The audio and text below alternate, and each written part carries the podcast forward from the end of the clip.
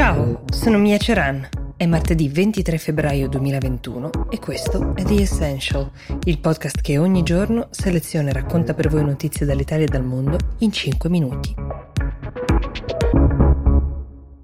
La prima notizia che vi do oggi è quella che riguarda l'uccisione dell'ambasciatore italiano in Congo, Luca Attanasio, e di due altre persone che viaggiavano con lui, un carabiniere italiano e l'autista che guidava questo convoglio delle Nazioni Unite nell'est del paese africano in cui si trovavano. Ci sarebbe stato nella mattinata di ieri un tentativo di rapimento prima, vicino alla città di Cagnamaoro, che è a circa 20 km dalla più grande Goma, prima che il tutto degenerasse e portasse poi all'uccisione di queste persone, ma la ricostruzione è ancora incerta. Una delle ipotesi è quella che vede come i possibili artefici di questo crimine un gruppo locale, una banda armata con eh, probabilmente intenzioni di estorsione e di ricatto, però è davvero presto per dirlo e la situazione in quella zona del mondo è talmente complessa che sicuramente potrebbero venire fuori scenari anche molto più strutturati. Attanasio, l'ambasciatore che era nella zona di Goma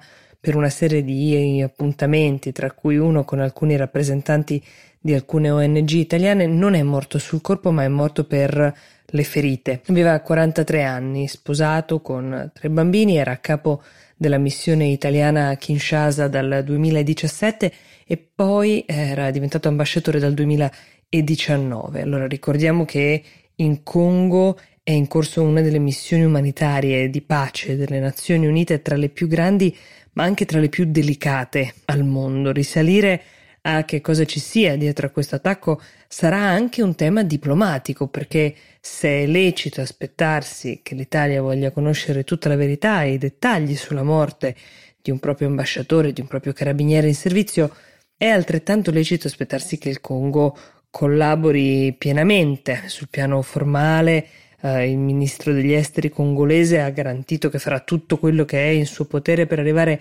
alla verità, però esistono dei precedenti come gli omicidi di due collaboratori delle Nazioni Unite nel 2017, sempre in Congo, che dimostrano che certe vicende invece possono anche restare irrisolte per moltissimi anni. Attanasio è il secondo ambasciatore europeo ucciso in Congo. L'altro è stato Philippe Bernard durante degli scontri a Kinshasa um, era il 1993, lui era un ambasciatore francese, quindi c'è solo da augurarsi che almeno possa essere restituita un po' di verità su quello che è accaduto.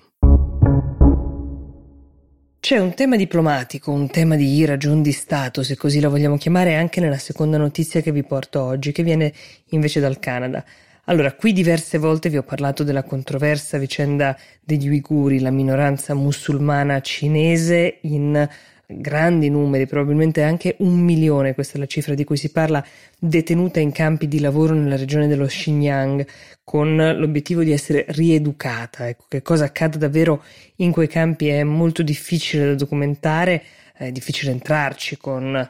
per dei giornalisti o con delle telecamere, si parla di crimini che vanno dall'obbligo di rinunciare alla propria fede fino alla sterilizzazione o lo stupro di diverse donne, ma la Cina tiene lontani i giornalisti e anche le associazioni umanitarie che chiedono invano di entrare da anni. Ci vorrebbero delle prese di posizione molto convinte di altri paesi grossi, di peso, per provare a generare una reazione o almeno per tentare di arrivare ad una verità, ma la maggior parte di questi paesi temono conseguenze diplomatiche pesantissime che andrebbero a minare i rapporti, soprattutto economici, con un paese che come la Cina interessa come partner quasi tutto il mondo. Vi dicevo che questa notizia arriva dal Canada, questa che vi sto per dare, perché proprio lì, contrariamente al volere del suo primo ministro Justin Trudeau, il Parlamento ha votato per una mozione proposta dal Partito Conservatore di opposizione